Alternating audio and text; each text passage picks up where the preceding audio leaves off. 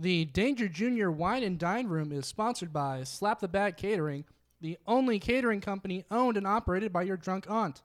Slap the Bag has the most exclusive selection of Franzia, Bota Box, and whatever Pepperidge Farm cookies are in her pantry that week. We'll hear more from them and their special offer for our listeners later in the show.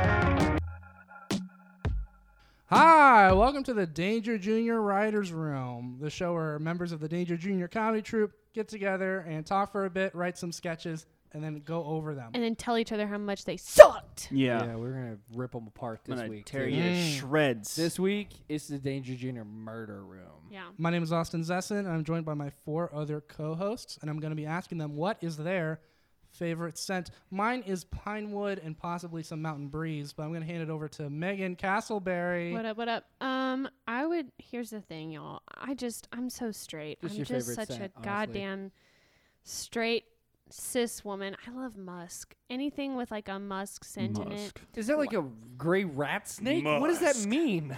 Like when you buy the the black ice car freshener tree thing, that smell. So fucking good. It's like when you steal your neighbor's ferrets and you keep them in your car until they make it stink. Like it's a like ferret. it's like when you murder your boyfriends and keep them in a closet. It's the smell that they left that they like leave off. You know. My face right now is making you that, know, like Musk. I'm making that like Zach Galifianakis gif where he's got like the math around it. I'm like, you know what I'm talking about? Like where he's like thinking Yeah. really hard. I like it when candles have like like an amber and a rosewood and musk, like like a combination of something with musk. Because that's anyway. Uh, let's move on to uh, Logan Baggerly. My favorite smell is some fresh ass linens, baby. Some clean linens straight out the dryer. How like come you never wash the sheets? Ooh. Ooh. Women. I'll tell you why I never wash the sheets. That's because I'm job. lazy, baby. On to you, Jimmy. Let's go. Jimmy. D. Favorite Jimmy scent. D, current girlfriend of three months and probably zero after she hears this. Heck yeah. Uh oh. Uh, my favorite smell is, uh, I think, when my father uh, left me.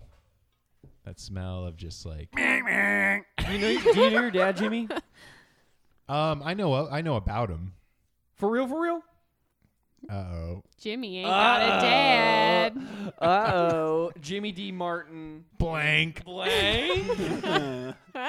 Blake Brown. Hi, I'm Blake Brown, and my favorite smell currently is this microphone. It smells n- lovely.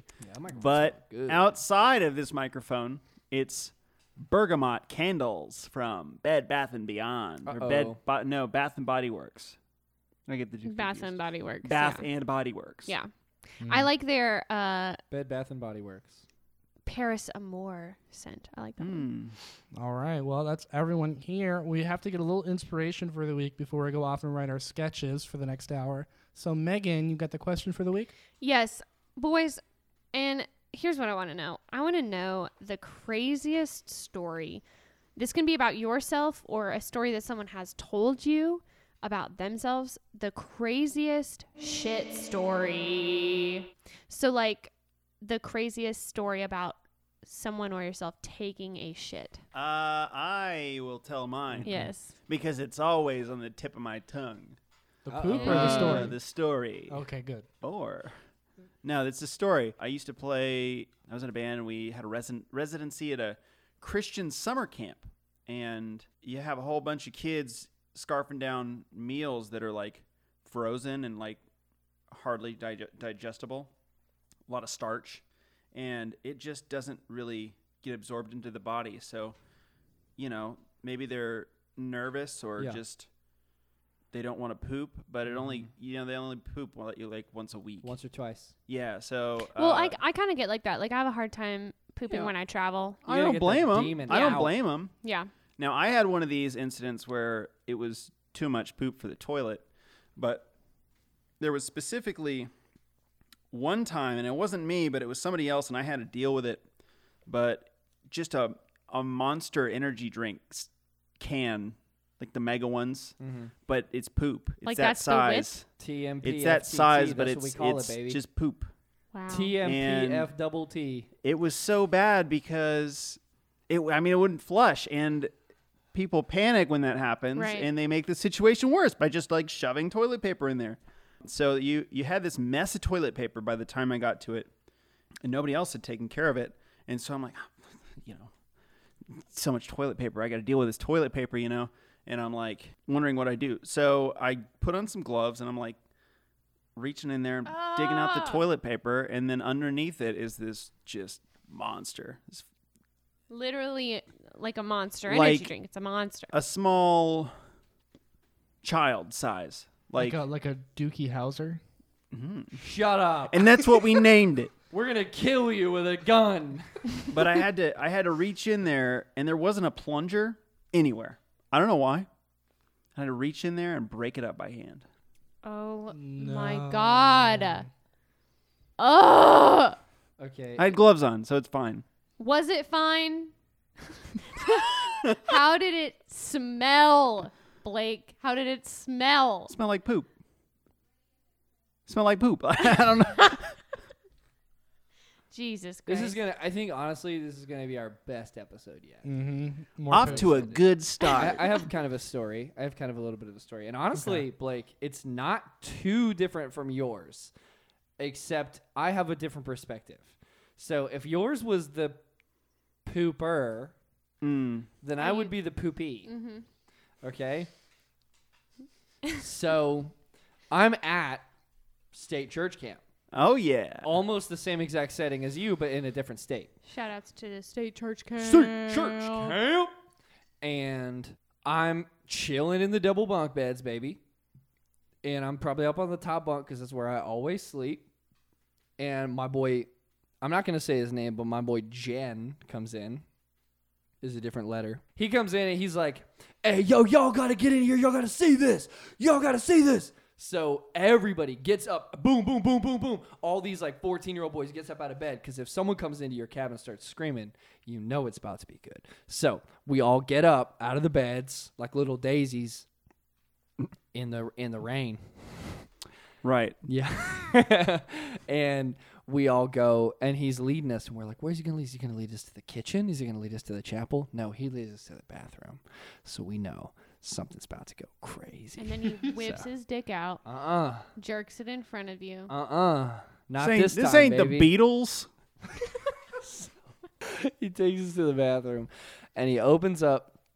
He opens up the stall, and And you hear, yeah, yeah, yeah, there was a holy choir, and then we were like, "Get out of here, you holy choir!" uh huh. I like that touch. I like that touch. And very uh, and so they left, and so then we could because the holy choir was gone, we could look down into the toilet and see there was a um the the I'll say the uh, side effects of going number two in the bathroom because I don't want to say what it was, but we all know what it was. Blood. Nope, it was poop, and it was. You're right. All right, listen. I'm going to try to put this in words that humans can understand. It was something like two pint glasses. Like like together butt to butt. Okay? It was the single largest bowel movement. It And, was and hourglass shaped. No, no, no. The- no, no, no. And it, that's a good point. It was the two wide ends of the pint glasses, right? Mouth to mouth. And hear me out. hear me out. I I happen to know Jen, and Jen is a small person. Jen Gam. Yeah. Not not Jen Rodriguez. Got it. yeah. And also, he was not the the proprietor of the poop.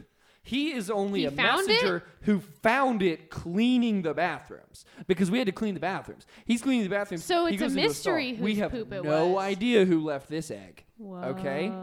It was the single large. Honestly, it looks like Jimmy's water bottle right now. It, I, and I'm not joking. I'm not joking. Uh, let's give the listeners some dimensions. That's about what, uh, 18 It's the inches by three feet. Uh huh. Yeah. Yeah, something like that. Yeah, Three yeah, yeah. feet. Something yes. like It's that. It's the large version of a hydro flask. So, the my favorite part of the story is like there's like a like like a choir of 12 year old boys all just standing around this toilet mouths gaping open at the just the the unholy nature of this poop.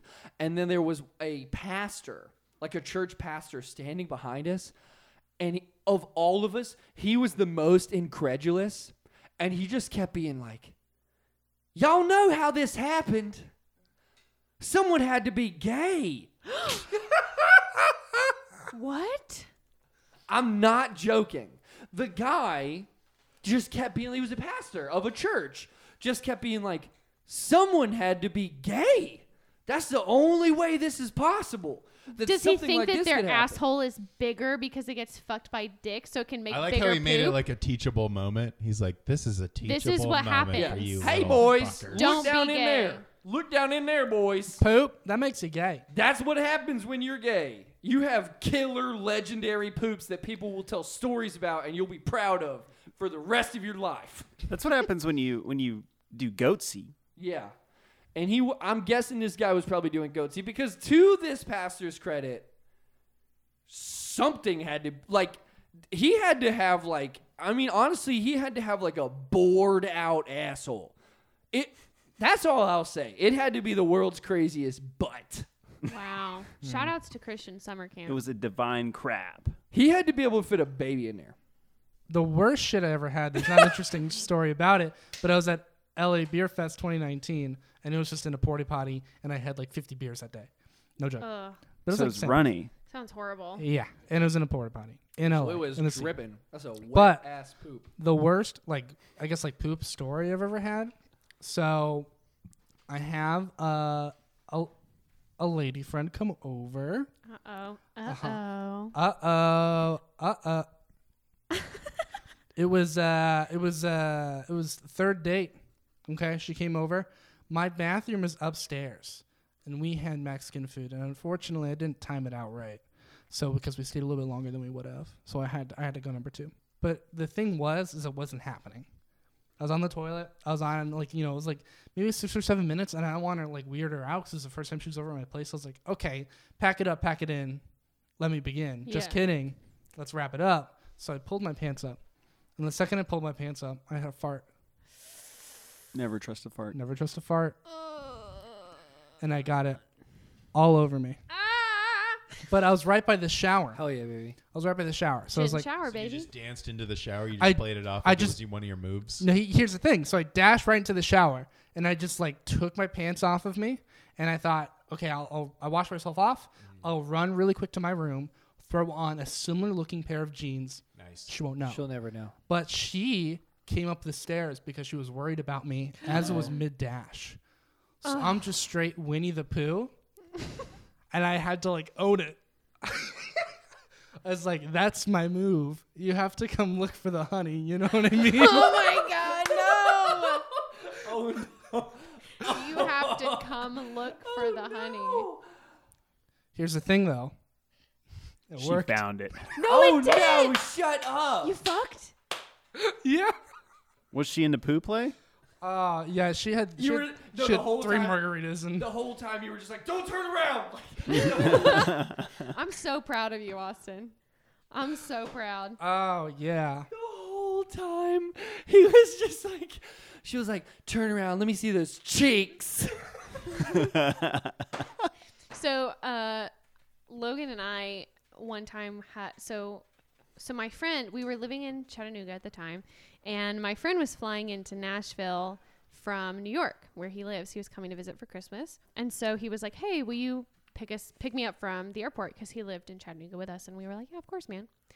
So we drive to Nashville, um, and my apartment was there. We were just home for the holidays, so we stopped by my apartment, grab a couple things, um, and then we grabbed some Mexican food because we were a little bit early picking up from the airport. While we're at the restaurant, he says, My flight got changed. I'm now landing in Atlanta. If you can't pick me up, I totally understand. Like, I can get my mom or, you know, someone else. And Logan and I were like, Shit, we're not doing anything for the rest of the day. Like, fucking, we'll drive to Atlanta. We'll just make a day out of it. So we leave Nashville. Um, and as we're driving towards Atlanta, uh, the Mexican food kicks in. And we're like, we gotta go. Um, so we pull over at a Starbucks, and that was a poor decision because I don't know if any of you guys have ever used the restroom at a Starbucks, um, but there's only one stall per gender. Um, so Logan and I both go into the stall, and Logan is a quick pooper. I'll say that. Even if we it's don't have to. even if it's full damage, he's in and out. Uh, I I'm am not Whataburger, is what she's trying to say. yeah. I'm in um, out. He's in and out. I am not. So I'm in there for a bit. We're both miserable. He's texting. We're texting each other about how horrific this is. And when I come out, there is a line of women outside the restroom, and I was very embarrassed. Um, however, that's not my worst poop story. My worst poop story is when I had my tonsils out, and I was on a bunch of medications for like seven days. Um, and I didn't poop because of the medications. And so when I finally did, I happened to be home alone. And it took me three hours to push out the largest turd that I've ever seen. And my butthole was gaping for f- a full 24 hours. She was afterwards. the Yo, one- did you take advantage of that? Shit. oh my god! we were not dating at the time. yeah, dude, I was a Christian, all right? Also, she was the one who did the poop at that camp. And we found out later that was her poop. yeah. That was a month's worth of poop. yeah. But if you do it in the butt, it doesn't count. It Catholic. Catholic, alert. Catholic. alert. Catholic. What? What? Catholic I- check. I have never felt as much pain as I felt in those three hours. I was sweating, I was bleeding, I felt like I was giving birth. And that is actually the moment that I decided to never have a child. Because it comes out your butt, and you know if you Yep. just avoid the whole thing entirely, you don't have to. Exactly. Yep. All right. Jimmy, do you have a story? Yeah, what's your worst poop or craziest shit You got a story? bad poop, Steve? Jimmy? I don't. I really don't, to be honest. Steve? I've, I've been. Are you pretty regular? Yeah, I, mean, I, I honestly, when you said Starbucks, it like reminded me of all the times that like I choose Starbucks specifically when I poop like on the road because they or Buc-ee's obviously cleanest Mm-hmm. Classic. bathrooms, Yeah. but like Starbucks will ob- like all the time give you the privacy you need, but I can hold it like if I need to. Wow. Like and even if it messes up my stomach, I'm like I'll still hold it, dude. wow, Jimmy. Even if there's a battle Excellent going on sphincter. inside. Yeah. yeah. Mm. Like I will hold it for the Starbucks or the Buc-ee's. That's so you know. impressive, Strong will. Jimmy. I wonder if there's a way we can weaponize that. There is probably. Weaponized sphincter. Uh huh. Oh, there is. What was the guy on Jackass that could poop on command? No way. I can't poop on command, but I could delay my poops at the destruction of my own body, which I don't think is a Hey. superpower. I think that's Holding actually poison. cooler. Yeah. It's actually more metal. I'm just going to hold this poison in my body for a little bit. Yeah. Is it poison? Yes. All right, we got some fun poop stories. Uh, we're, Okay. You know, we're Can I keeping- share can I share one fun fact? You've gotten Sure. two stories and a fun, Fun Let me fact, share a yeah. fun If you fact. share a fun fact, I'm telling another story. Same. this is my podcast now. Um, so, Dr. Drew Pinsky um, actually talks about poop a lot on his podcast, Dr. Drew After Dark. Um, and one of the most interesting things that I've heard that he talks about is that it is actually 100% safe to eat or drink your own poop and urine because it's already digested. No, it's like not. it's you want to Go ahead, finish. You want to I've got I've got a thing. Go ahead. We're talking about a doctor. you want to refute oh, easily. Dr. Drew Pinsky? Oh, yeah, easily. Let's go. So it doesn't because it's a contained system, like your digestive tract, it, it doesn't touch anything else. Like it'll just go back through you essentially. okay, you're talking. It can about make you feel sick because it's gross and it tastes bad. Yep. But it, if if you can get past the smell and the taste, it, it's not actually harmful because it's just What the it's fuck just is this? You're talking about a robot stuff. human because then you have to deal with the mental Im- like situation of you Oh, yeah. drinking your own poop and pee, which then that becomes part of your identity, which you can't get over. Right. I'm talking. And talking it's not worth it. I'm talking specifically about people who are into this sexually, Jimmy. It's not harmful to them if they enjoy it. it is. it is. All right, we're gonna go away for a while. Ladies and gentlemen, the Danger Junior Kink Shame podcast is brought to you by Shaming Kinks. Don't drink. don't Um, drink pee and poo. Just wait That's- till you find a Starbucks.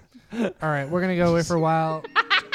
We're gonna write some sketches. We'll see you cool cats in an hour slash a commercial break for you guys.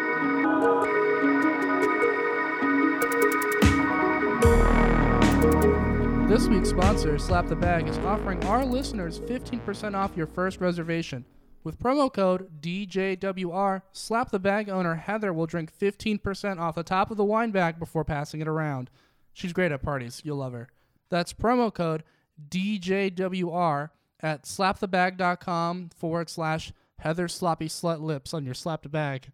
That's promo code DJWR at S L A P T H E B A G dot C O M forward slash H E A T H E R S underscore S L O P P Y underscore S L U T underscore L I P S underscore O N underscore Y O U R underscore S L A P P E D underscore B A G. Now back to the show.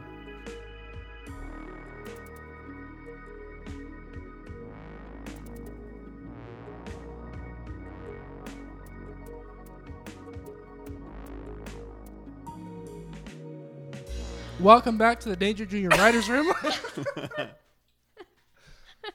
we're back from our little writing break, and now we're gonna do some cold reads for you listeners out there. It's gonna be it's gonna be pure writing gold. Uh, you know, and we're, we're just reading this for the first time, and we wrote this in an hour, so we're, we're just gonna go right into it. Logan, you're on the board. Yeah, um, so for my sketch, I'm going to have Austin. I'm going to have you play the character Carol. She's a young businesswoman.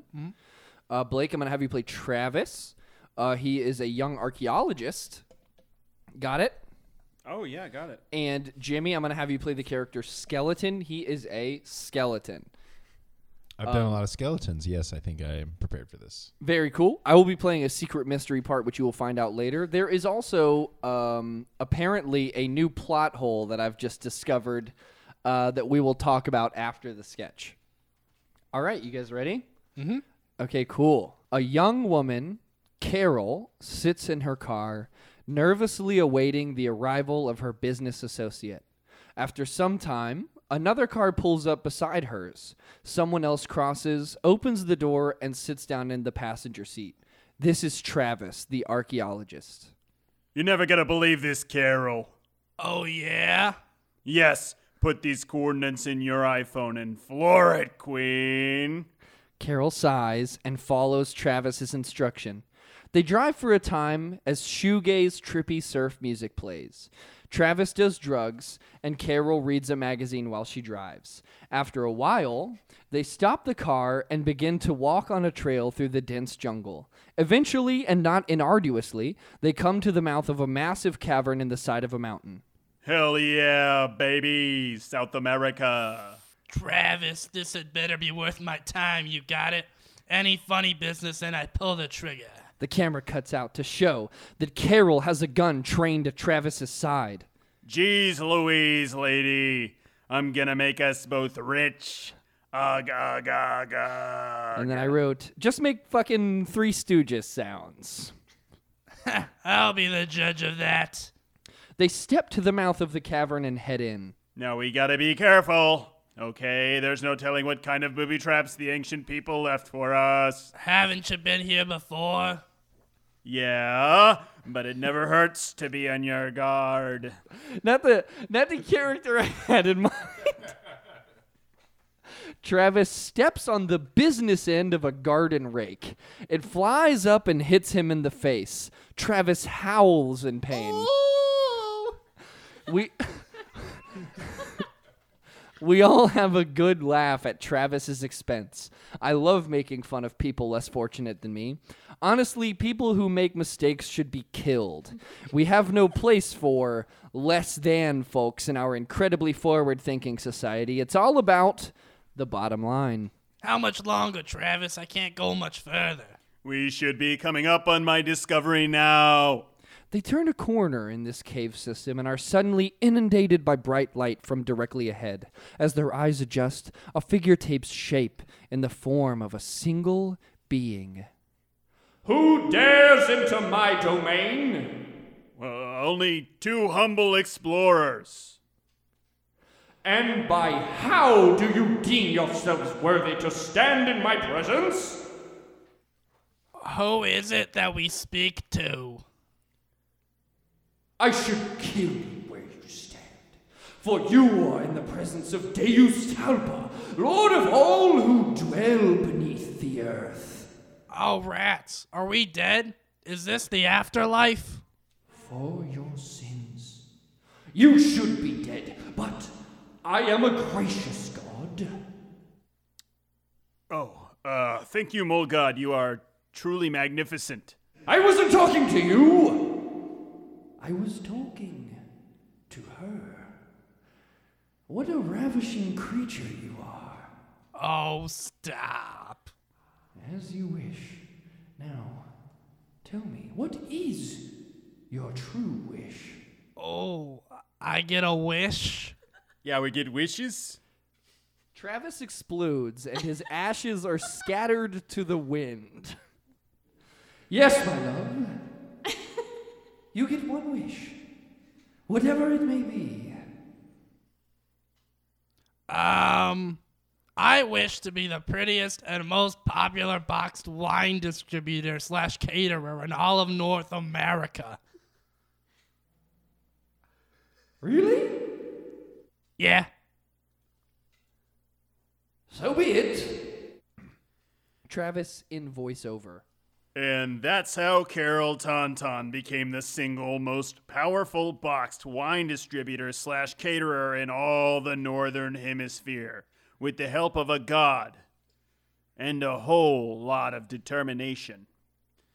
Eventually, she was assassinated and succeeded by a warlord from a time machine, but what really mattered is that if you go to slapbagcatering.com and use promo code Writer's Room, eh, Eh, you can save up to 30% on any order over $40 or more.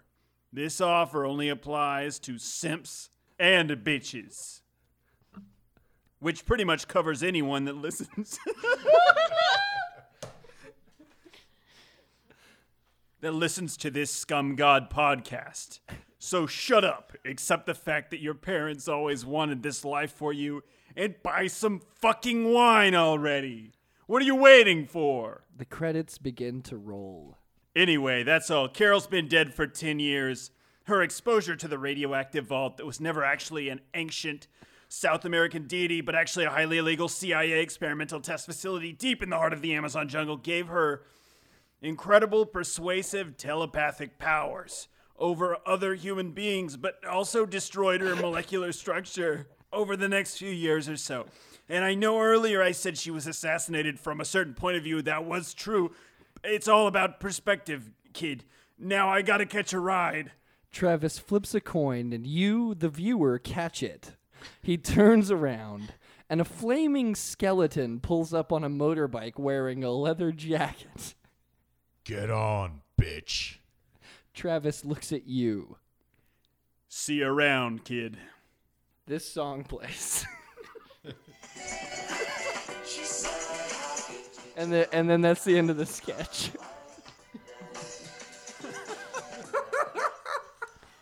Logan, Uh, a couple things. Logan, I don't have any critiques or any favorite parts. because it wasn't a sketch. All I want to know, all I want to know is what the fuck did you write down in your notes from our talking session that made you write this? like, what was the inspiration? I don't. I think. hmm. I mean, obviously, our sponsor is a huge inspiration, and you all should go to. Well, To, so uh, that's actually my plot hole. Is that I wrote this before I heard Austin's second advertisement, and I got the URL wrong. Yeah. I wrote Slapbagcatering.com. slapbagcatering.com, and yours was slapthebag.com. Yes. Both of the, by the way, to the viewer, both URLs work. If you type Uh-huh. either of them in, you will be directed However, if you use Austin's, you'll only get 15% off. If you lose, if you use Logan's, you'll get 30%, but you have to be a simp bitch. And if you're part of our if you're part of our mailing list, we'll be emailing you directions on how to find a QR code to take you to either of them. And slap the bag catering is really more for eventizing and it's more like in bulk. So if you're a singular simp or a singular bitch, Mhm. then It's- I it's- recommend yeah. the fifteen percent off. Yeah. With slap the bag catering, you're getting like It's five, six boxes. Yeah. Yeah. Yeah.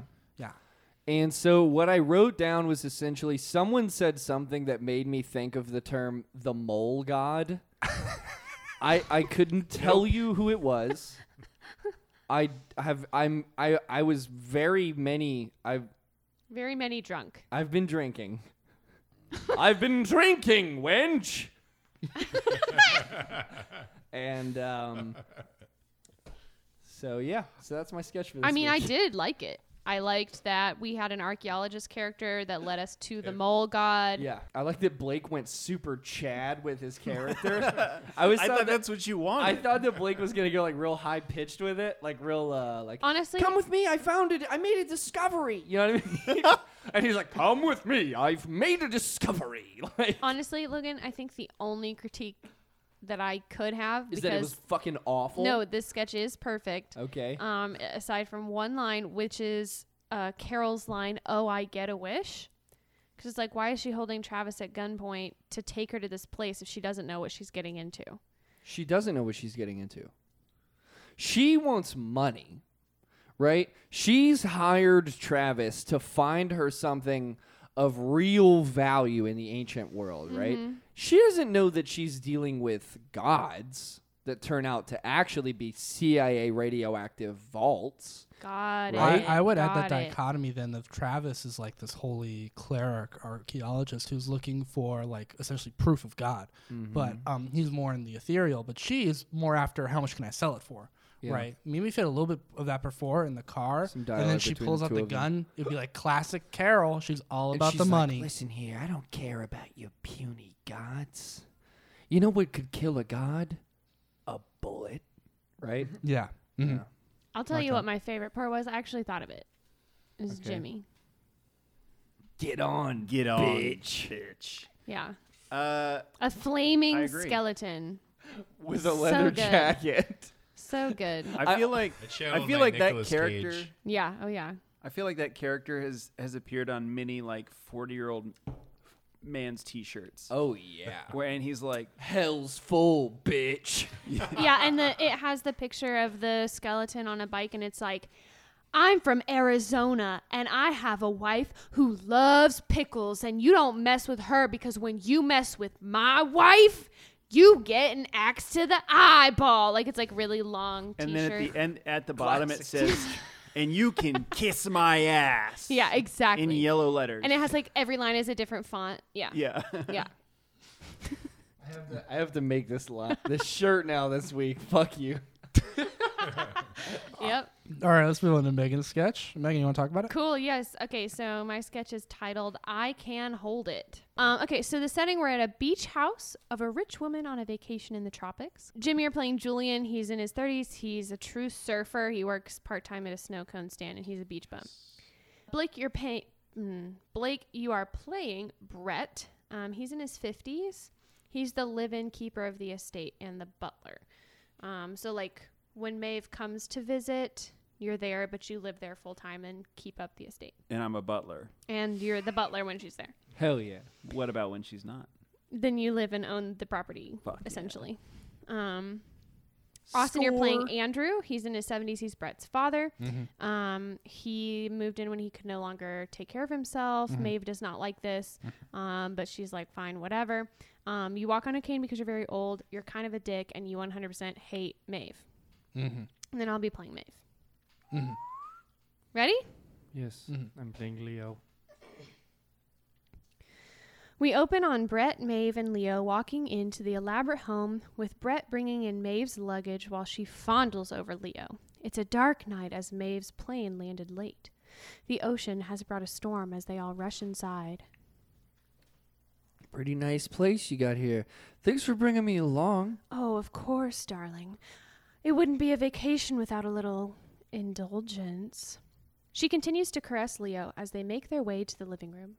Your usual room or the spare, ma'am? The usual, please, dear. Yes, madam. And to drink when I return. A Moscow for each of us, please. Yes, madam. Oh, God, Leo, you smell like bergamot waters. Thanks. My dad left when I was a kid. Leo and Maeve move from groping to making out when enters Andrew. So, Maeve, I see you've come back to befoul this manor once again. Uh, apologies, Leo. Ignore him. He's the father of my butler. He's not so well. He stays here so Brett can care for him. Uh oh. You didn't tell me you were a good girl. Oh, I'm not. I've been very, very bad. They go back to making out, assuming Andrew has left, but he has not. They notice him staring. I'm sorry. Can I help you? Oh, uh, no, son, I'm just amused. If you knew all the places that whore mouth has grazed, you wouldn't come near here for all the money she's worth. Well, you don't say. Leo, shall we? She gestures upstairs to suggest they get a room. He agrees, and they both stand to leave. Only just as they pass by Andrew to make their way to the stairs, there's a large strike of thunder. The lights flicker and the house shakes, followed by flashes of lightning. Brett rushed down. Brett rushes down the stairs. Maeve is startled, and Leo comforts her. Just as the silence of the thunder ends, a long creaking sound is heard. The front door has fallen open, and just outside stands a man dripping wet. He has on no shirt and he's carrying a surfboard. He's also very hot, like classic surfer dude hot. Brett approaches the man.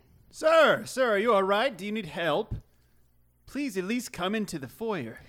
Brett rushes to grab the man a towel as he is shivering. Hello? Saw. Flashes the classic hang ten and goes back to shivering. Brett comes in with a towel. Please, sir, take this. I I can hold your board. Oh, I can hold it, dude. Are are you alright? Yeah, dude. I was in a competition earlier today, but had a gnarly wipeout. Bonked my noggin, and I assume got lost in the waves and floated my little body all the way here. Just glad my board came with. Where do you live? In the snow cone stand. You heard of it? It's called Too Much Goop. Just too many flavors. I think it gets a bad rap because of all the starch in it. But it's chill work environment. Is that a word?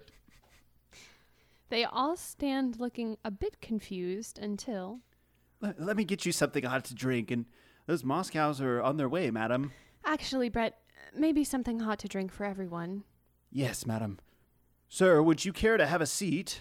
They all sat, sit and chit chat, blah, blah, blah, exposition, blah, blah, blah. Andrew hates Maeve. Maeve is a shitty businesswoman who's obviously attracted to Julian, so she's being nice to him. Leo's trying to fuck, and he actually leaves halfway through the conversation because he's so fed up. Uh, Julian's a numbskull. Brett brings hot teas and coffees and hands them out. Care for a saucer, sir? I can hold it, dude. Thunder, lightning. Wow, um, that storm is really coming in heavy. Uh, maybe you should stay here for the night, Julian. We- We have a spare room. Thanks, dude. Much coolio. Leo enters, full Winnie the Pooh. Andrew makes a big laugh. Julian reaches his drink up as if to clink in congratulations. Maeve is slightly embarrassed, but also came here with the specific intent to funk, so like whatever. All right, then. Well, Brett, I'm sure you can show Julian the spare room. Maeve, shall we find some honey? She reluctantly gets up to follow Leo, and they walk past Brett on their way. Thunder! The lights flicker and lightning flashes. There's a commotion, a scream. The lights come back on to find Brett has been murdered. Oh my god! Oh my god, Brett! She falls to his side. Uh, my son. He tries to get up to his son, but falls back in his chair, distraught. Maeve finds the knife by Brett's side. Who did this? Who? Leo goes to comfort Maeve, but she quickly jolts up, knife in hand. Don't come near me! Hun, what are you doing? You were closest to him when the lights were out. I don't I don't know. I don't know, okay? She drops the knife and continues to sob. Maybe it isn't the best that I stay tonight. I really have no issue walking home. No, stop. No one move. No one leaves until we figure out what happened. Are you insane? My son is dead. Call the cops. No, we can't. We are all suspects. Besides, the cops wouldn't make it here at, at this hour, in this storm. Well, then what do you suppose we do? I'm gonna need something a little stronger. From here, I want the story to go in the classic murder mystery type way where Maeve is heading it, but they also start to accuse her.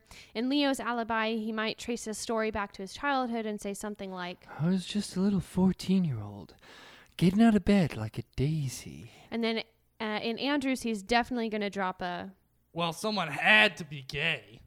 And Maeve may bring up that she had a lot of starch. But then we finally make it to Julian's story. Of course, his story will come after everyone but Maeve has been murdered. Um, and he's been convincing up until this point when the lights flicker on and off for the last murder, and he stands in front of Maeve. Don't you see, Maeve? He takes off his long blonde, perfectly sea salt sprayed wig. Don't you recognize me? It's John. John from C of N. That stands for Chronicles of Narnia, cunts. Are you starting to understand? Yes, you made a mockery of me. After years of going head to head of valedictorian, you ended my long reign by what? Publicly embarrassing me? You sunk so low you couldn't even study just that little bit harder to surpass, surpass me. No! You had to plan some kind of fake excretion so long, even the professors said, Hey, yo, y'all gotta see this said that I had such an uncontrollable shits that I turned it every time I orgasmed.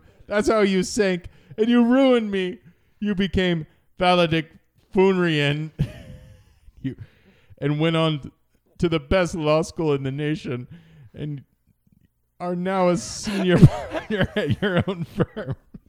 And what about me, huh? Because of you, I was never able to leave our hometown and still live at my parents' house because of you. I never fucked a woman because of you. I've never made it through a full length true crime documentary because of you. Please, it was all a joke. I didn't think it would turn out like this. It's too late, Maeve. After tonight, everyone will know how weak you are. They'll know they can't say anything about me. I've been waiting for this moment. I've been dreaming about this moment, Maeve, when you and the whole world knows I can hold it, dude.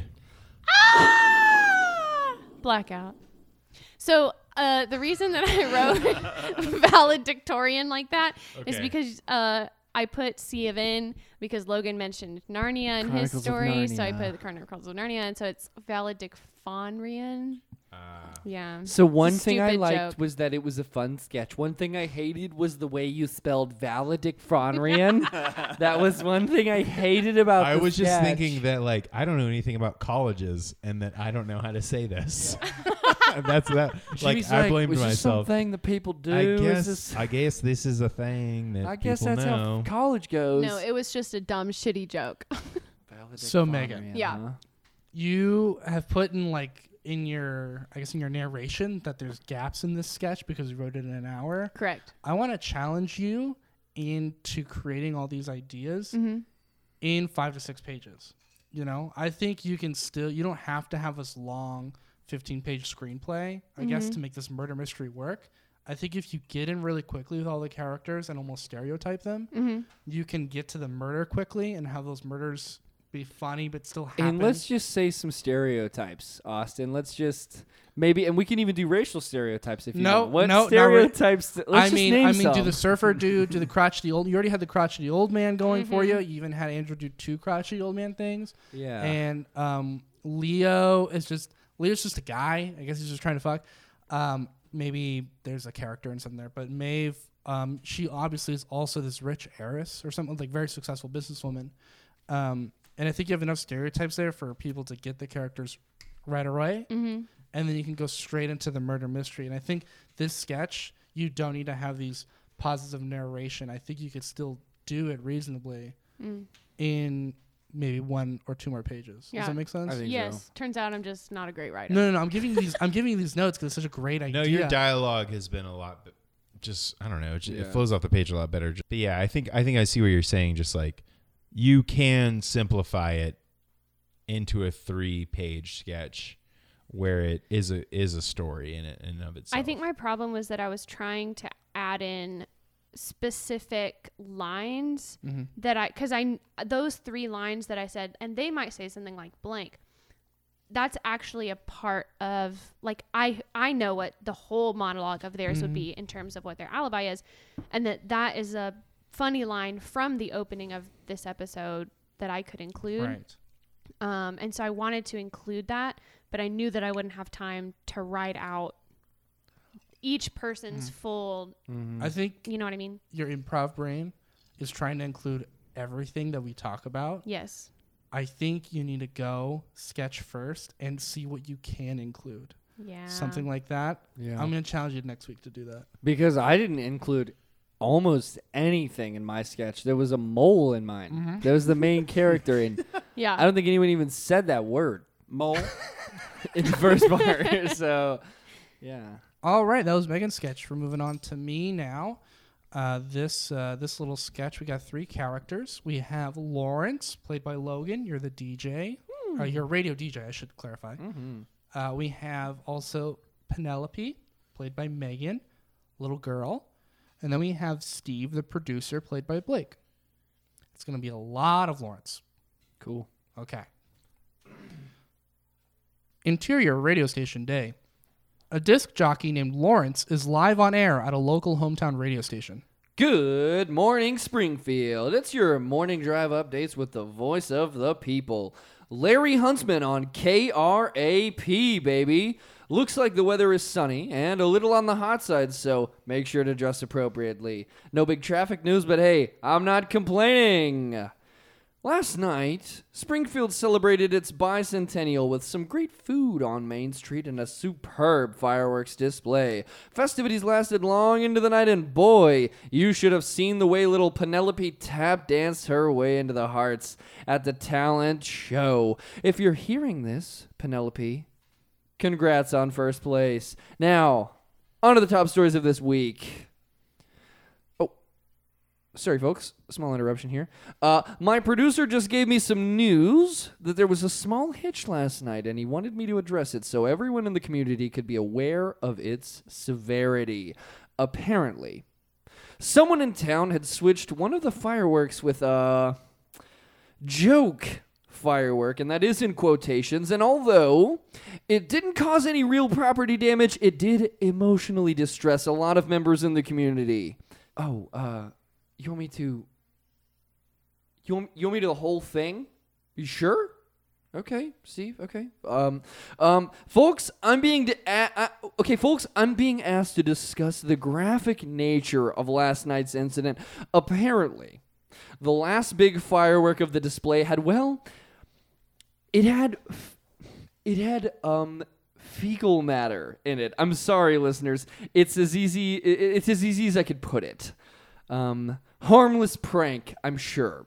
I'm being asked to describe this as felony, right? If you haven't heard the news yet, listeners, it's probably because not a lot of people knew they were covered in it until later that night. The only light at the time was the fireworks themselves, and due to the consistency and weight of the um specimen in the firework, it didn't get far. A few important community members were traumatized, though, including the mayor, my producer Steve, and oh no, um, little Miss Penelope. All right, that's a little mean. She she she did just win the talent show. Uh, Steve, her dress got ruined. That was her only dress. All right, whoever did this, you should at least go and apologize to Penelope and her mother. All right, I'm not saying where they live over the air but they're in the yellow pages. You got that? All right, right. Uh, okay, Steve. Yeah, I got it. I, I I got it, Steve. Okay, producer Steve would like to let this hooligan know, if he's listening, that the county crime lab has obtained plenty of samples from that night. And based on the dryness, volume, and sheer amount of hair and corn in the samples, we'll have our culprit soon. So it's best you come out now and confess before we add reckless endangerment and guess what, you freaking little pervert, sexual assault to the charges. Really? Oh wait, sexual assault is that really in this? Okay, um yeah, poop can be a sex thing, but this is I'm I, I- all right. Wait, no, I'm not getting. No, I'm not getting into this with them. Okay, hold on. So, I'm so sorry, listeners. I'm sorry. All right. Hold on one second. Let me. All right, now that we got that out of the way, let's get to the top stories this morning. Last night, President Trump tweeted. A door opens and shuts. Gee, gee, Steve, come on. I was. It was a little bit of poop, Steve. I don't care how expensive your suit was. No, Steven. Steven, look at me. I'm not letting. Can, can, why did you. Can she at least stop crying? Thank you. Springfield, I'm joined in the studio today by our town Centennial Talent Show winner, Miss Penelope Hutchins. Say hi, Penelope. Hi. Penelope. You were so great on the stage last night. How'd you learn to tap dance last like that? My my auntie taught me. Ain't that sweet? Does your does your aunt own a dance studio? Well, kinda. Hold on. Steve, I'll get there. Jesus. Sorry, Penelope. Go on, sweetheart. You're doing great. Well, my auntie teaches dance at my school twice a week, but I get private lessons after her and my mommy slapped the bag. Oh, those moments. You're going to remember those moments for the rest of your, your life, sweetheart. I'm, I'm glad you get to spend that time with her. Yeah. Now, Penelope, how are you feeling after the fireworks show? Sad. Oh, that ruined your dress, huh? Yeah. Yeah, but you still have first place, don't you? I got a blue ribbon, but that got ruined too. Oh, oh, little little Penny, that that comes right out. Don't you worry. Mommy already threw it out. she says I'll never be clean. Steven, she's crying. Steven, please get her out of here. I'm starting to smell her fucking hair. Jesus. That all right. Hold on. Uh, hold on. That was depressing, Springfield. I'm not gonna lie, and I'm hopped up on cold brew and uppers. So it's like ingrained in my memory, right? All right, anyways, that's it for morning updates with Larry Huntsman on KRAP. Tune in later this afternoon for. See. Steven, no! Steven, no! Listen, you fucktard, that was our money you ruined last night. Springfield, this is not the voice. I was going of to go home with last- KRAP. Steve is acting of his own accord. I was going to go home with last year's Miss Illinois, but instead I, I poo beared around my apartment with the taste of shit in my nose. I, I swear to God, the second I found out who you are. Uh, The sound of a struggle. Steve going on with his vague and intense threats as Baba O'Riley fades in. Cut the black. All right, well, that was certainly a cold read. That was a very Yeah. cold. That was an, hey boys, hey boys, that was an icy Ice cold, cold. read. How cold? Ice cold. Okay. I really liked this sketch. yes. Um, it, Penel- uh, so sad. I know. It's so sad. I wanted to make it more sad, but I didn't know how. yeah, I don't know how either. Um, so I want to know what kind of guy is Larry because it kind of seemed like sometimes, like, am I a sociopath? I think at the very end, but you Yeah. try to be a nice community leader. Yeah. Okay. It seemed like this was Larry's last story that he could possibly take seriously. it for about Larry. reporting news. Yeah. I, I think Like- basically the producer was More like telling him reporting to really go nudes. into it, but Larry was like, I do not want to talk about this. I should have. Yeah. Yeah. I, I, you know, I have a fucking degree, and I'm a sociopath. Okay. I don't have to talk about Steve, I don't have to talk about shit on the air, okay? Um I covered Benghazi. I before almost got anybody hired else. at NPR. Yeah. Exactly. I think it needs more of an on ramp. Yeah. I, yeah. I wish that there was a little bit more of. It's obviously a funny like sketch because of the dialogue, but like if you had would have introduced Larry with that like on ramp of like, this guy's sick of the like the the.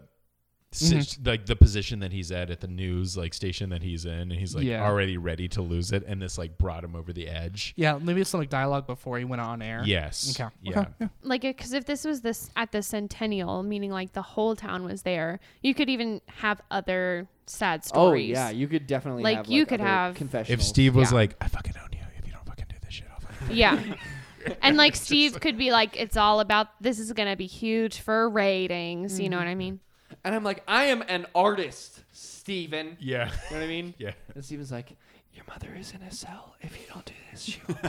I mean, Jesus. In you right now. I'm fucking India. yeah, yeah. All right, let's go on to Mr. Blake. All right. Uh, I wrote it at the top. Logan, you're uh, Jake. You're a diva. You're very full of yourself. You're a rock star. You're a diva punk singer. All right. Megan. So, by the way, we're all from America. We're from New York. We're a New York punk band. What if I don't do that accent? Uh, no. I okay. So here's what I, here's what I'll say. Here's what I'll say. Uh, I wrote you like um, what's his face uh, from that sketch show on Netflix that I can't think of. I think you should leave. I think I wrote you like I think you should leave. Dude. Tim Robinson. Thank you. Couldn't remember Okay. his name. So some some you're very angry at a lot. Of Really? Don't Yeah. worry, I got it. I'll figure parts. it Okay. out. So uh, Megan, you're Iggy. You're a punk. Got it. Okay. Uh, Jimmy, you're British Mike. You're a British punk. Um, Austin, you're both John and Driver. Driver is Mm-hmm. at the very end. Uh, John is a dumb simp. Mm-hmm. Driver is the is an absolute Chad. Okay, so uh, and I'm playing Travis, and I'm reasonable. and All that right. is the duality of Austin, by the way. Dumb simp. Absolute Chad. Yeah. Please make That's a a T-shirt. I was Yeah. gonna say, put that as your bio on everything. yeah. yeah. Okay, uh, you guys ready? Mm-hmm. Yeah. The popular punk band LA Diarrhea is on their third. yep, starting Oh off strong. Oh my god. Good cut. All right. Uh, you guys ready? Yeah, yeah. For the first time. The first take. The popular punk band LA Diarrhea is on their third world tour. And it's like this. Listen, I was walking past him and he didn't even acknowledge me. I was thinking, is he blind? Does he have a problem with his eyesight? What's wrong with this dude's eyes? Or he just doesn't recognize you. He's probably a slave to capitalism. All, all the dude thinks about is profiting off of uh, off of artists. That's uh, all we are to him. Dollar signs. Yeah, but it's just fucked up, man. Not to sound too aired up, but we're the most recognizable faces in the New York punk scene right now, and I'm the lead singer. Jake seems to settle back down into the seat of the van. He takes a swig of Capital Cola and loads a track on his iPad. Look, dude, you need to understand that you aren't anyone. Nobody is. Fucking. Look, we're punks. We're roaches to these capitalist fucks. What do, what do they know about the struggle of the artists? Our DIY venue gets it. Those people get it. These bigger clubs, they want to pull us in, sell drinks, make money, rinse, repeat. Oi! Now you shut the fuck up. I'm trying to take a nappy. The band. the band continues to talk at the same volume.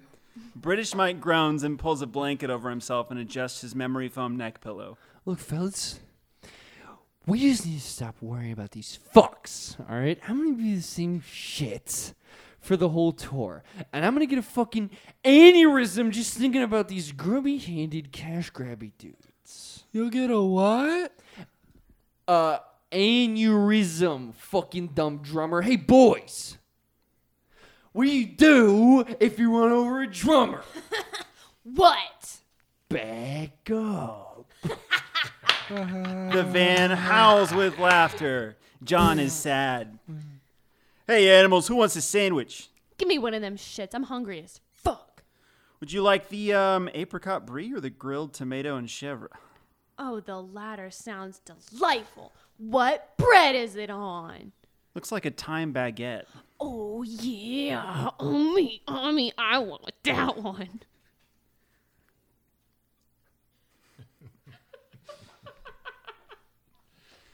British Mike gives up on sleeping. He leans forward to take a look at the sandwich options. Let me get that fucking apricot. And wait a tick. Where the fuck did you get these? Everyone knows you can't be asked to cook.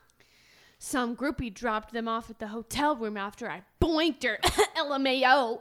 And you trust it? I just don't know, bruv. Travis tosses the shrink wrapped apricot brie sandwich to British Mike in the back seat. Hey guys, can I have a Sammy? Hear that, boys? This dumb fucking drummer wants a sandwich. Fuck, that's good. This fucking guy. All right. what do you want? Uh, gabagool and Asiago or just the ham? Uh, I'll just take the gabagool, I guess. I wanted the gabagool. You get the ham, eat a dog, and bark for me. Woof, woof, woof, woof, woof. Hey, woof, woof, woof, woof, woof, woof. Woof, uh, woof, woof, woof, woof. You're rushing. You need a click track, you dumb baby. you need a click track for your little fucking, fucking dog. Hey, Jake, sing our song PBR in my eye and come till I die. Barking John, bark along. 210 BPM and 2 beat 2 like a real punk. Oh, woo! Woof, woof, woof, woof, woof, woof, woof, woof, woof, woof. Baby, yo, in my own, wake up till I die. Money in my face, black tongue, take it.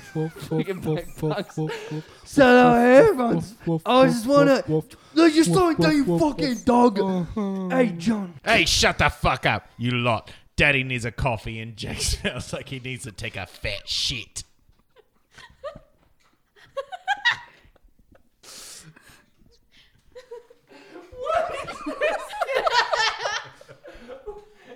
This is Trainspotting three. The van veers into the exit lane, cutting off a Ford Camry. Unbeknownst to the members of LA Diarrhea, the driver of the Ford Camry follows closely into the Str- Starbucks parking lot. British Mike and Jake saunter into the Starbucks, their chains and metal studs rubbing and jingling the whole way. The driver, in his best Sunday attire, follows. See you back in the van, bruv. I'll grab you a vanilla bean frap. Phoebe Frips on punk. Give me a matcha latte. The driver continues to follow Jake. Jake pushes past a group of teens on the way to the men's room. The driver slips in behind him. Hey, are you Jake from LA Diarrhea? Finally, someone notices me. Yes. Hello. You know, you cut me off on the highway. Almost crashed my Ford Camry. Turn around, let me see them cheeks. Oh! Oh! The driver spins Jake around with his meaty hands and spanks his bottom with a thunderous clap. Jake's butt explodes with poo. Like those fake peanut cans. The prophecy is complete. The prophecy? Blake!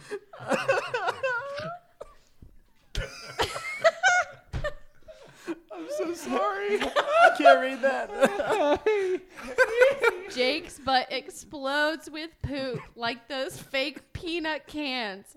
The prophecy is complete. no notes. Move on. Let's go to Jimmy's sketch. Jimmy sketch. All right.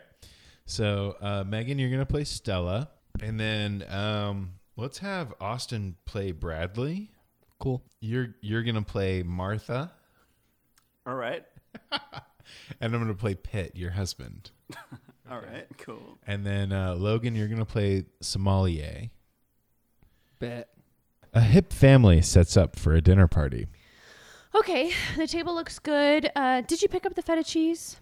Yes, and I went ahead and picked up an extra few cases of wine. You know how the yellings get. Yes, last time we didn't have enough wine, and Martha yelling made me feel like such a piece of shit. Don't worry, babe. I've got an ace in the hole. Ugh.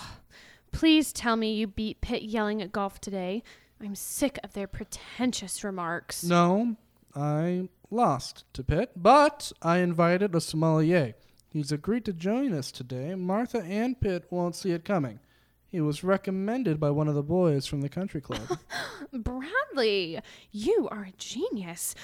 Oh, this will make us look so good. How much was he? You know what? It doesn't even matter. This is perfect. Uh, we have to bring out the moves for this dinner party. Bradley and Stella work meticulously as they prepare for their adorned guest. Fast pan as Stella drains pasta. Bradley chops chives. The two set the table in their best plates and wine glasses. Stella and Brad rush to get ready to greet their guest as if as if the hard dinner labor was no work at all. The doorbell rings. Welcome, yelling. Sorry the house is such a mess. We are so excited to see you both. It was a little hard to find the place. Didn't realize you lived so far from downtown. Well, we are glad you could make this time to have dinner with the likes of us. I hope it's okay. We brought our own wine. We've been having a shipment come in from France, and we'd hate for it to go to waste. of course, the more wine, the merrier. In fact, uh, Bradley has a sommelier attending. I can't wait to see what he thinks. Sommelier, hmm. I wonder where he studied. Bradley approaches in the background, tucking in his shirt. Uh, he studied in Italy for eight years, and apparently he is booked for three years in New York. His skills are unmatched. Hmm. We'll see about that. Stella and Martha's eyes meet. The tension is palpable. Pitt sees his way in, and Bradley guides him to his new gold-plated golf plug, golf clubs. The two couples ramble on about stocks, politics, and global warming. And two hours later, there is a, s- a sound from the door. Three knocks with one-minute intervals. The first two knocks were ignored by Stella as an a- accent or phantom noise, but by the third knock, it seemed intentional, and after all, they were expecting a third guest. Is this 1600 Starbucks Lane? Oh, yes. Uh, please come in. Sorry, we didn't catch those first two knocks. Hmm.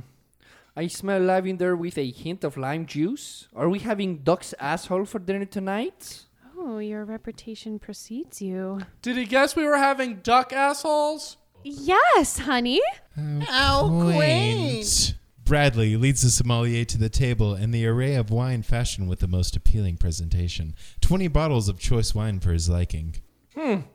Very impressive, Stella and Bradley. I see you went the extra mile, you know, for your guests tonight.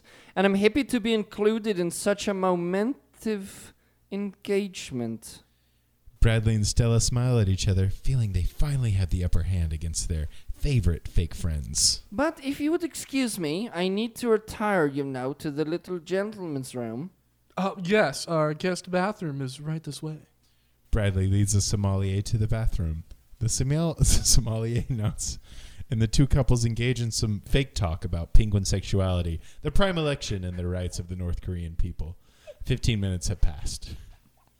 All I'm saying is that it's not my fault that my father decided to be born in these United States and make a fortune for himself, and I won't feel bad about that. Say, what happened to your sommelier? Uh, preparing his palate, surely. Martha, tell me, uh, how your grandparents gave to Hitler's campaign in Germany. well, that's just a silly old rumor. what exactly happened was Martha's cover up story is swiftly interrupted by screaming from afar. It's been 30 minutes at this point, and it becomes clear the, sommelier, the sommelier is having some serious issues in the little gentleman's room. Naples, Italy! Oh, goodness. Maybe this is a part of his process? Juniper Barris! Goodness, man! This duck's asshole is delicious, but your, your sommelier might need to be rushed to the hospital. Oh, forgive the interruption. He was recommended to us by a close friend, right, Bradley? Uh, yes, this, this must be a part of his purifying ritual. He comes highly recommended. Rome was built in a day! good God. This is highly unusual. Enough is enough. An hour has passed. Bradley approached the little gentleman's room to check on the sommelier. Uh, uh, sir, are you okay? It's a big grape, partner, and it's only getting bigger. Bradley sh- Bradley shook, takes a step back, looks at his guests, and shrugs. Moments later, the sommelier leaves the bathroom, having lost 25 pounds in a deep sweat, walks to the closest of wine, which is Martha's full glass of Pinot from France. He chugs the entire glass, half of it spilling all over himself. there is a moment of silence. That's not bad. The sommelier leaves frame, and the yellings begin to slow clap as the sommelier leaves frame in literal slow motion. Wow. What a dinner party. That was fun. I feel as though this week God himself The mole came god. down. The mole god himself came up Yeah. And told us, Do not write your sketches. And lo, we wrote sketches anyway. My only note Yeah. get in sooner. Get Sooner. in sooner. I think it could probably start when they're about to open the door, mm-hmm. and they're like, "Are we ready?" Yes, I the think. sommelier. No, before the the Clear- two enter the door. Clarify what you mean by get in. Like basically, you want the f- not the funny, but like the the idea of the sketch, the crux of it Be in sooner. is a sommelier having a giant wet shit at this dinner party, and you have the conversation before the dinner party, then the dinner party starting, and then the sommelier comes in. Mm-hmm. How about start their like little side of oh where's the oh oh my god I'm so nervous for this dinner party oh don't worry I have a sommelier coming oh perfect doorbell rings oh shit they're here And he's like, "Oh, "Excuse me, I have to go to the bathroom." He I will, I will be right back to drink your wine. you know. but yeah I think it's that's the other thing and then and then because you you start so early you can have more of that More fart jokes. yeah. I have this idea for a, s- and I'm playing the sommelier now. Yeah. I have this idea for a sketch that is all fart jokes. Do you know this joke? You know. Do you have this idea in your country in America? You know. Farts? Oh, yes, a fart joke. Yeah.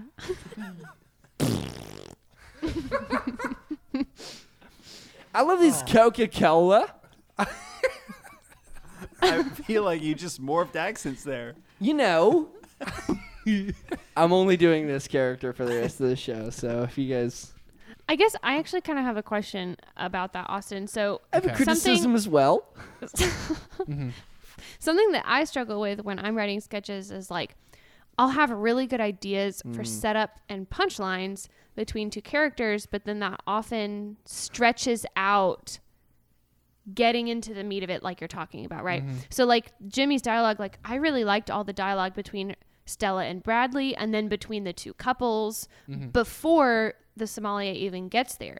So it's like how do you how do you choose you have to so the, first of all the dialogue between them is perfect it establishes all those characters and their relationships it puts me it's so stylized. so stylized. I think there's this concept called killing your darlings, and in when you're writing, you're gonna have so many great ideas, but they get in the way of the one big idea. So sometimes you just have to save that really funny thing for later and just keep it in your head or keep it in your notes.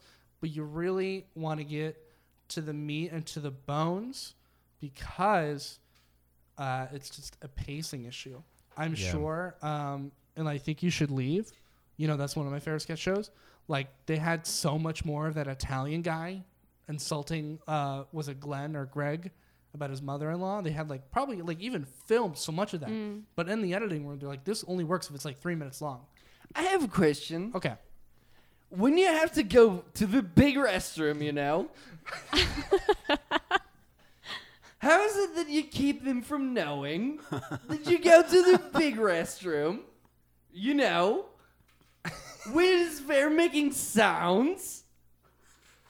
uh, you say, hold on, That's I have a- to call my ex-wife. And That's a then- really good question. If I have to go to the big restroom, you know what I'm saying. This. yes, I do know what you're saying. How's it that I make it to it did not make a sound? Uh, I liked it. Um, I think that's a great sketch, Logan. I agree. So I feel like there's two types of sketches when we all write. Yes. One of the sketches is where all of the lines are funny mm-hmm. because they're ridiculous. Mm-hmm. Like absurdist, yeah. Yes. And then there's another sketch where all of the lines sort of hang on the premise of the sketch mm-hmm. and it takes a little bit to build that sketch. And those aren't hmm. like genuine, genuinely as funny maybe in the beginning, but like maybe towards the end they could be. It's worth it in Like, the end. It could be. Yeah, it doesn't all it's not always that Talking way. shit, I would Jimmy? I I'm would talking call shit about myself. Uh oh. I would call that- Talking I would call that- shit. long form.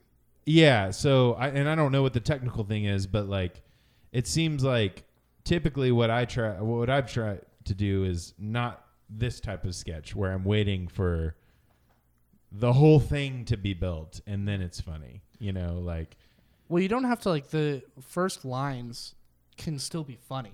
You yeah. know, um, there, there, there's They're funny maybe because they're relatable, but that's still like to who? Like I don't see who they could be funny to until No. you until all the characters are in play. No, I think I think no, no, no. I think this is very funny because like I think you know, obviously this isn't as like absurdist where every line is like something crazy like some of your other sketches, but I know like I think with this type of thing, like you instantly put us in this world. I know exactly who these people are. In fact, I actually thought of a real couple that Logan and I know Yes, and I, and I have a. that they do this thing where they'll be like they'll be like oh honey don't you remember um, seven summers ago when we were in france and he'll be like oh yes darling was it when we were here or when we were here and she's like oh when we were here anyway and then she'll tell that story um, and so it's like i knew exactly who these people were so even though Yeah. i don't relate to it Yes. i thought it was funny regardless of whether or not it's like crazy you know what i mean and this is like when, when you make a big risk. He's gonna be he's gonna be in that better than this. all night And this is like when you have to take a big restroom. Later, I'm gonna try and make marital loves to him, and he's gonna be that guy. When you're making married love to a woman you love. And this is like this, you know. Yes, I do know. When you make a big restroom. How is it that you keep this private? You know? Yes, we do know. What is the answer to this question? Keep the restroom private. Yes. Put lock a the put door. a door Close on. the door yeah. and then lock it. yeah. Okay. yes. I'm sorry. Are you still like big hostels with open toilets? The way I live the restroom, yes. Yes. Th- I'm done, by the way. This, this bit is hacky. I'm, this bit is done. I'm leaving, by the way. I'm leaving. So. All right, that's everyone. That's the end of the show. Hopefully, we did some insightfulness um, for you guys, or hopefully, you got a good laugh. Either way, uh, that was really fun. Um, stick around if you guys are listening for the end credits. We also have social media on Twitter and Instagram at DJ Writers Room, and we'll have a Patreon coming up soon. So stay tuned for that if you like to if you like the show and you want to help support us. Anyways, here's end credits. Bye bye. The Danger Junior Writers Room is a Danger Junior production, Cumsock, produced by Austin Zessin, Logan Baggerly, Megan Castleberry, Jimmy Dee, and Blake Brown, Cumsock. Engineering by Jim Dee and Blake Brown, Cumsock. Edited by Austin Zessin, Cumsock. Theme song by Blake Brown, Jimmy Dee, and Logan Baggerly, Cumsock. Make sure to follow this show and all Danger Junior Productions at Danger JRPR on Twitter and Instagram. That's Danger Junior Productions spelled Danger JRPR on Twitter and Instagram. Cumsock. All right, she dead now. Bye bye.